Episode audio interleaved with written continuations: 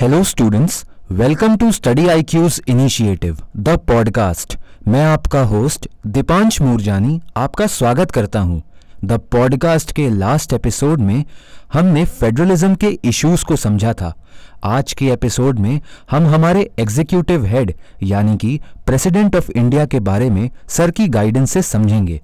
जो हमारे नए लिसनर्स हैं, वो हमारे प्रीवियस एपिसोड्स को सिर्फ़ यूट्यूब पर ही नहीं, बल्कि कुछ ऑडियो स्ट्रीमिंग प्लेटफॉर्म्स पर भी सुन सकते हैं। जैसे Spotify Hubhopper Apple podcast Google podcast etcetera Indian parliament के तीन पिलर्स होते हैं प्रेसिडेंट लोकसभा और राज्यसभा आज के एपिसोड में हम प्रेसिडेंट ऑफ़ इंडिया के प्रोविजंस को प्रेसिडेंट की पावर्स को और उनके पोस्ट से उन्हें कैसे रिमूव किया जा सकता है, इसके बारे में जानेंगे। सर क्या आप प्रेसिडेंट के बारे में कुछ ऐसी इंफॉर्मेशन दे सकते हैं जो हमारे एग्ज़ाम के पर्सपेक्टिव से काफ़ी इंपॉर्टेंट हो? इंडियन प्रेसिडेंट को हेड ऑफ़ द स्टेट बोला जाता है और इंडियन प्रेसिडेंट हमारी कंट्री के फ़र्स्ट सिटीजन भी होते हैं।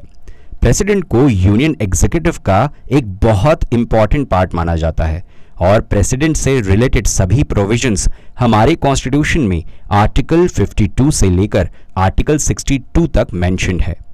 इन सारे आर्टिकल्स के थ्रू हमें ये पता चलता है कि प्रेसिडेंट की पावर क्या है, उन्हें कैसे इलेक्ट किया जाता है, प्रेसिडेंट के पोस्ट की एलिजिबिलिटीज क्या है एटसेट्रा इन सभी प्रोविजंस को हम आज द पॉडकास्ट में समझने की कोशिश करेंगे।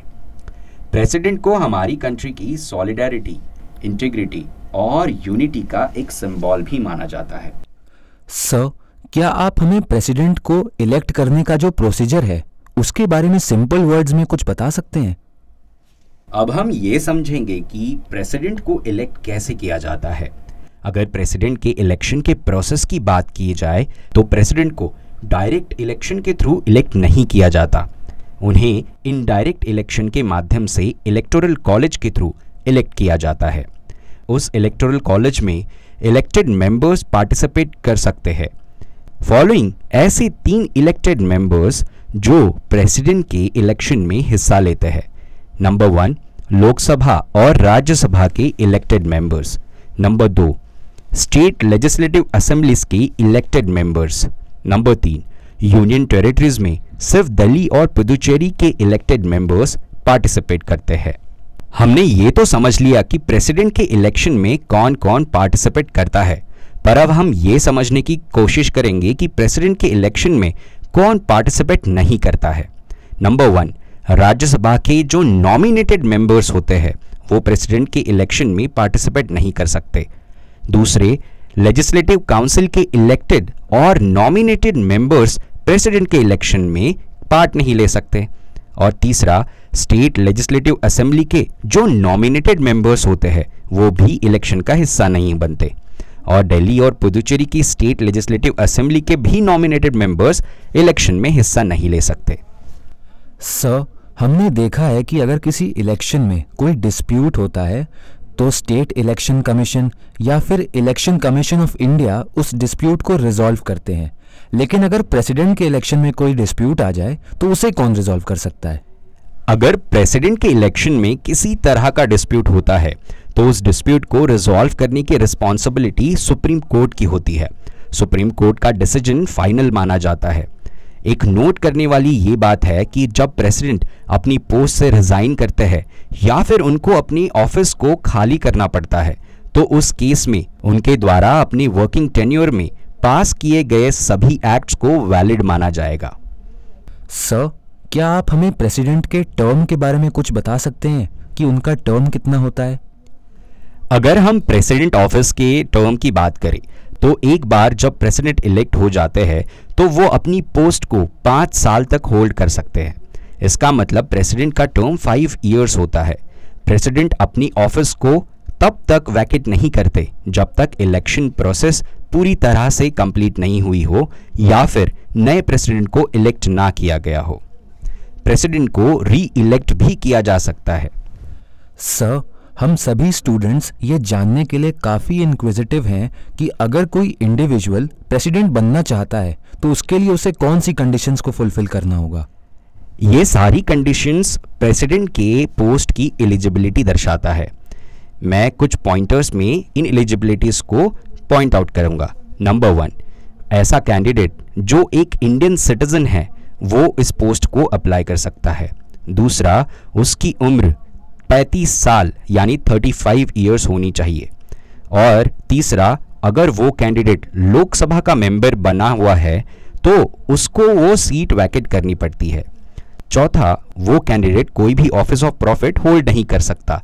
यानी कि सेंट्रल स्टेट या किसी भी पब्लिक अथॉरिटी में वो पहले से कोई ऑफ़िस होल्ड नहीं कर सकता आफ्टर बिकमिंग प्रेसिडेंट सर इन एलिजिबिलिटीज के अलावा प्रेसिडेंट के ऑफ़िस से क्या कोई रिलेटेड कंडीशंस भी होती हैं?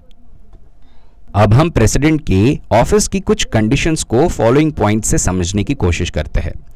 नंबर वन कोई भी कैंडिडेट जो प्रेसिडेंट की पोस्ट के लिए अप्लाई कर रहा है, वो लोकसभा और राज्यसभा का मेंबर नहीं होना चाहिए। अगर वो इन दोनों में से किसी एक का भी मेंबर है तो उन्हें उस हाउस की मेंबरशिप को त्याग देना पड़ता है। दूसरी कंडीशन ये होती है कि उस कैंडिडेट को किसी भी ऑफ़िस ऑफ़ प्रॉफिट को नहीं होल्ड करना चाहिए, जैसे कि मैंने पहले ही डिस्कस किया था।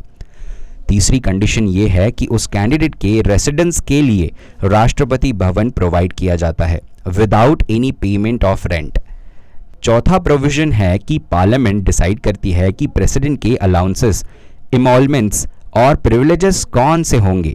एक बार डिसाइड करने के बाद पार्लियामेंट उनकी अलाउंसेस और प्रिविलेजेस को पूरे टर्म में कभी भी अल्टर या चेंज नहीं कर सकती। फिफ्थ पॉइंट है कि प्रेसिडेंट को क्रिमिनल प्रोसीडिंग से इम्यूनिटी प्रोवाइड की जाती है। यानी कि प्रेसिडेंट को क्रिमिनल प्रोसीडिंग्स के लिए किसी भी कोर्ट में खड़ा नहीं कर सकते। सिक्स पॉइंट ये है कि प्रेसिडेंट का अरेस्ट और इम्प्रिजनमेंट कभी नहीं हो सकता, जब वो अपने टर्म में सर्व कर रहे हो। प्रेसिडेंट के अगेंस्ट सिर्फ़ और सिर्फ़ सिविल प्रोसीडिंग्स को इनिशिएट किया जा सकता है। और वो भी उनके पर्सनल एक्ट के लिए। इस सिचुएशन में उन्हें दो महीने का प्रायर नोटिस देना ज़रूरी होता है। सर जब यूपीएससी एग्ज़ाम की बात होती है तो इम्पीचमेंट प्रोसेस समझना स्टूडेंट्स के लिए काफ़ी ज़रूरी हो जाता है। तो क्या आप हमें इम्पीचमेंट प्रोसेस के बारे में एनलाइटन कर सकते हैं? प्रेसिडेंट के इम्पीचमेंट की बात करें तो प्रेसिडेंट के अगेंस्ट इम्पीचमेंट प्रोसीजर को सिर्फ़ एक ही कंडीशन पर इनिशिएट किया जा सकता है। और वो कंडीशन है वॉयलेशन ऑफ़ द कॉन्स्टिट्यूशन हालाँकि इंडियन कॉन्स्टिट्यूशन में वॉयलेशन ऑफ़ कॉन्स्टिट्यूशन की कोई भी डेफिनेशन प्रोवाइड नहीं की गई है। अब हम इम्पीचमेंट के प्रोसीजर को समझते हैं। पहली स्टेप उस प्रोसेस में है कि इम्पीचमेंट के चार्जेस को पार्लियामेंट के किसी भी हाउस के द्वारा इनिशिएट किया जा सकता है, चाहे वो लोकसभा हो या फिर राज्यसभा। दूसरी स्टेप है जो चार्जेस प्रेसिडेंट के अगेंस्ट लगाए गए हैं उन चार्जेस को हाउस में इनिशिएट करने के लिए उस हाउस के 14 मेंबर्स का एक्सेप्टेंस होना बहुत ज़रूरी है। और प्रेसिडेंट को इम्पिचमेंट के प्रोसीजर को इनिशिएट करने से पहले 14 दिन का नोटिस भी दिया जाता है। तीसरी स्टेप फॉलो की जाती है जब इम्पिचमेंट रेजोल्यूशन को two third majority of the total membership of house के द्वारा पास किया जाता है। फिर उसे दूसरे हाउस के पास भेजा जाता है, जो उन चार्जेस को इन्वेस्टिगेट करने के लिए रिस्पॉन्सिबल होता है। फोर्थ स्टेप है, जब इम्पिचमेंट चार्जेस को कोई हाउस इन्वेस्टिगेट करता है तो प्रेसिडेंट के पास ये राइट होता है कि वो उस हाउस में अपियर हो सके। फिफ्थ स्टेप है, अगर दूसरा हाउस भी उन चार्जेस को वेरीफाई कर लेता है और इम्पिचमेंट रेजोल्यूशन को two third majority of total membership से पास कर लेता है। तो प्रेसिडेंट को उनके ऑफ़िस से रिमूव किया जाता है। लेकिन इंडियन हिस्ट्री में हम देखें तो आज तक एक भी प्रेसिडेंट इम्पिच नहीं हुआ है। इम्पिचमेंट का प्रोसीजर क्वासी जुडिशियल प्रोसीजर माना जाता है। प्रेसिडेंट के इम्पिचमेंट से रिलेटेड दो इंपॉर्टेंट पॉइंट्स है जो स्टूडेंट्स को हमेशा याद रखने चाहिए। पहला point, nominated members of Lok Sabha और Rajya Sabha both can participate in impeachment of president. हालाँकि हमने देखा है कि ये दोनों नॉमिनेटेड मेंबर्स फ्रॉम राज्यसभा और लोकसभा प्रेसिडेंट के इलेक्शन में पार्टिसिपेट नहीं करते, लेकिन उनके रिमूवल में ये पार्टिसिपेट कर सकते हैं। दूसरा पॉइंट ये है कि स्टेट की लेजिस्लेटिव असेंबलीज के इलेक्टेड मेंबर्स और दिल्ली और पुदुचेरी के यूनियन टेरिटरीज के लेजिस्लेटिव असेंबली के elected members impeachment of president के प्रोसेस में हिस्सा नहीं लेते। हालाँकि ये इलेक्शन में ज़रूर हिस्सा लेते थे। सर जैसा आपने हमें बताया कि प्रेसिडेंट को हेड ऑफ़ द स्टेट बोला जाता है प्रेसिडेंट इंडियन डेमोक्रेसी के लिए काफ़ी इम्पोर्टेंट भी होते हैं। तो क्या कभी प्रेसिडेंट के ऑफ़िस को वेकेंट रखा जा सकता है? हाँ उनके ऑफ़िस को वैकेंट रखा जाता है कुछ फॉलोइंग कंडीशंस के अंदर। पहली कंडीशन है कि प्रेसिडेंट का ऑफ़िस तब वैकेंट होता है जब प्रेसिडेंट अपने फाइव इयर्स के टर्म को कंप्लीट कर लेते हैं। दूसरी, अगर प्रेसिडेंट अपने रेजिग्नेशन को सबमिट करता है तो उस केस में भी प्रेसिडेंट का ऑफ़िस वैकेट हो जाता है। और तीसरी कंडीशन ऐसी है कि अगर लोकसभा और राज्यसभा किसी इम्पिचमेंट चार्जेस को इनिशिएट करने के लिए और उन चार्जेस को पार्लियामेंट वैलिड बताता है, उस केस में प्रेसिडेंट का ऑफ़िस वैकेट होता है। चौथी कंडीशन यह है कि किसी अनफॉर्चून सिनेरियो में जब प्रेसिडेंट की डेथ हो जाती है तो उस केस में भी प्रेसिडेंट का ऑफ़िस वैकेट होता है। और फिफ्थ कंडीशन यह है कि अगर सुप्रीम कोर्ट प्रेसिडेंट के इलेक्शन को इनवैलिड डिक्लेयर कर देता है तो उस केस में भी प्रेसिडेंट के ऑफ़िस को वैकेट किया जाता है। एक बहुत ज़रूरी बात जो स्टूडेंट को याद रखनी चाहिए कि अगर प्रेसिडेंट का ऑफ़िस वैकेट होता है तो वाइस प्रेसिडेंट प्रेसिडेंट के रोल्स को परफॉर्म करते हैं। लेकिन जब प्रेसिडेंट का टर्म खत्म हो जाता है तो इस केस में वाइस प्रेसिडेंट प्रेसिडेंट की रोल्स एंड रिस्पॉन्सिबिलिटीज को नहीं निभा पाते। इलेक्शन के बाद नए प्रेसिडेंट ही अपनी ड्यूटीज़ को परफॉर्म करते हैं। प्रेसिडेंट्स एक्ट 1969 की बात की जाए तो अगर कभी भी वाइस प्रेसिडेंट के ऑफ़िस को वैकेट रखना पड़े तो चीफ जस्टिस ऑफ़ इंडिया उस केस में वाइस प्रेसिडेंट की रोल्स एंड रिस्पॉन्सिबिलिटीज को परफॉर्म करते हैं। और अगर चीफ जस्टिस ऑफ़ इंडिया भी अवेलेबल नहीं है तो सुप्रीम कोर्ट के सीनियर मोस्ट जज उन ड्यूटीज़ को परफॉर्म करते हैं। Sir thank you for your explanations dear listeners आज के पॉडकास्ट को हम यहीं पर कंक्लूड करते हैं। नेक्स्ट एपिसोड में एक नए टॉपिक के साथ हम फिर से आपसे कनेक्ट करेंगे। तब तक आप स्टडी आईक्यू के साथ बने रहिए and keep studying dear listeners आप study I Q presents the podcast को कुछ ऑडियो स्ट्रीमिंग प्लेटफॉर्म्स पर भी सुन सकते हैं।